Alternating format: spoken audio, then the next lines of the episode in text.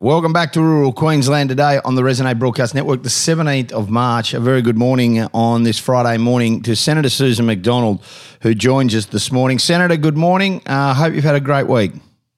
Uh, it has been, Ben, a really big week, um, and I hope you've had a good week too.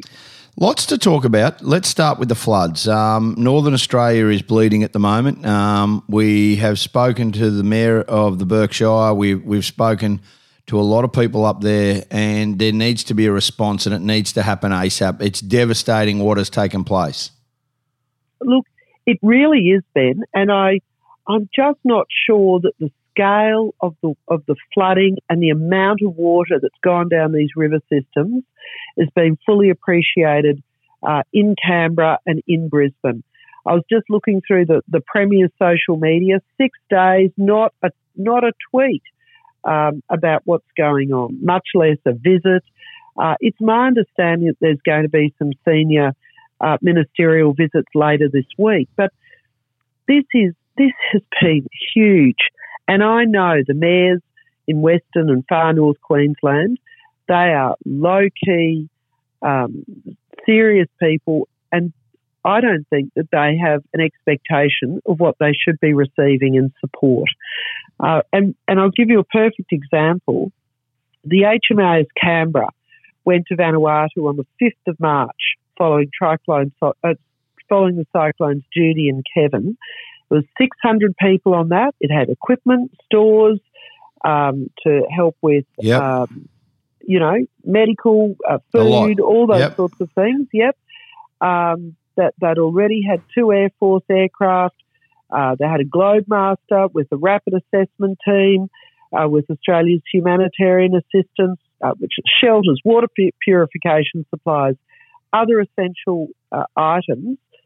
And yet here we are, the floodwater that went uh, both north into the Gulf and south, Urandangi completely flooded, Burketown completely flooded, all the stations in between uh, water levels over vehicles through homes. And we're not talking about thousands of people.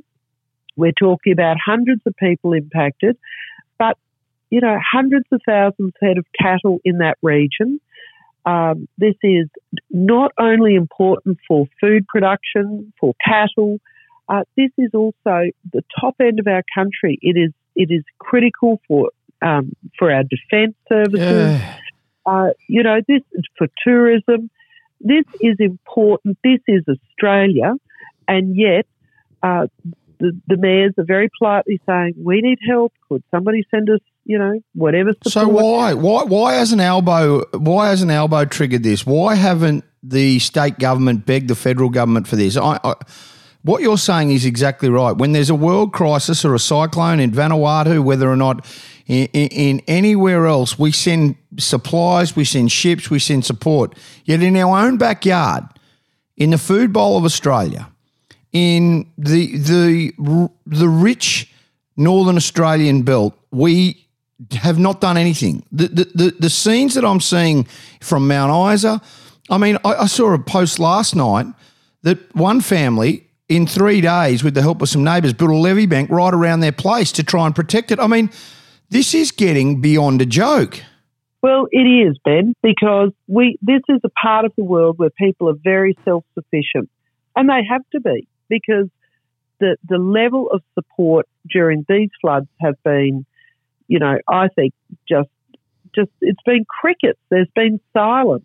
And I know, you know, the, the, the federal emergency services minister, who's also the ag minister, I'm very hopeful that he is going to turn up there this week.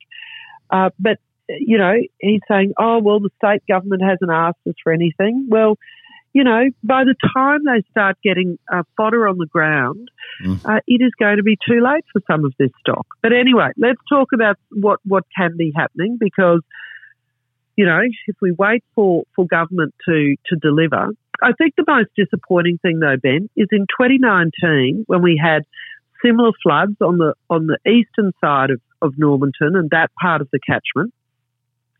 We had uh, the ag minister, the roads minister. Um, we had a whole bunch of federal and state government people on the ground within days.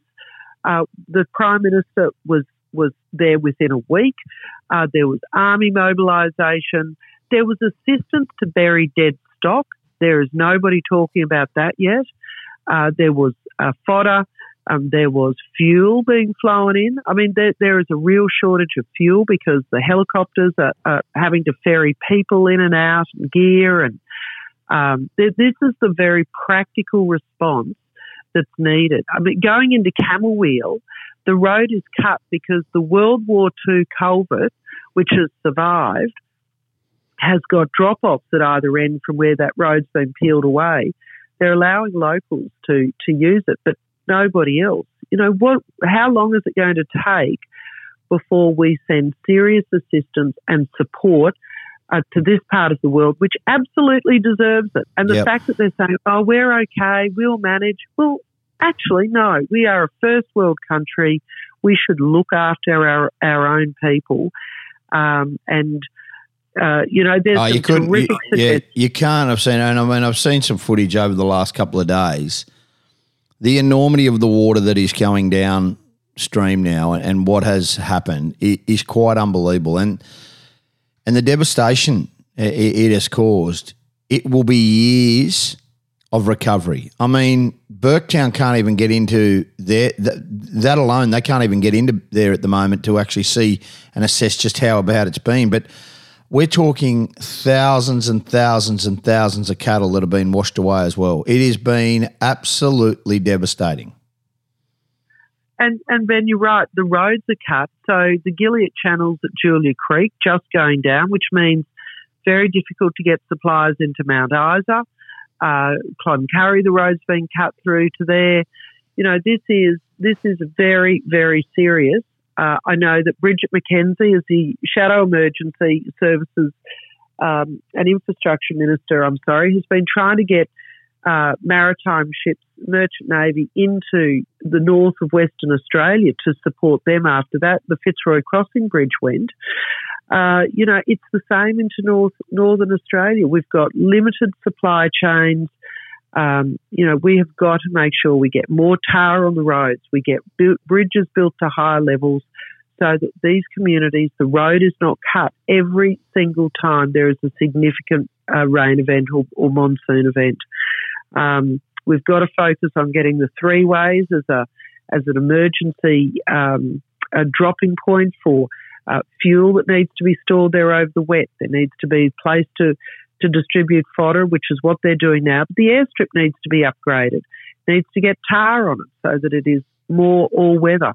You know, there's some things that we can be focused on now while it's top of mind, but you know, we've got to get people out to help bury stock, to be able to um, feed cattle, to get people back into their homes, uh, to get safe water back in, uh, to get the sewage systems going again and on stations uh, to be able to get generators serviced and operational again so that they've got power.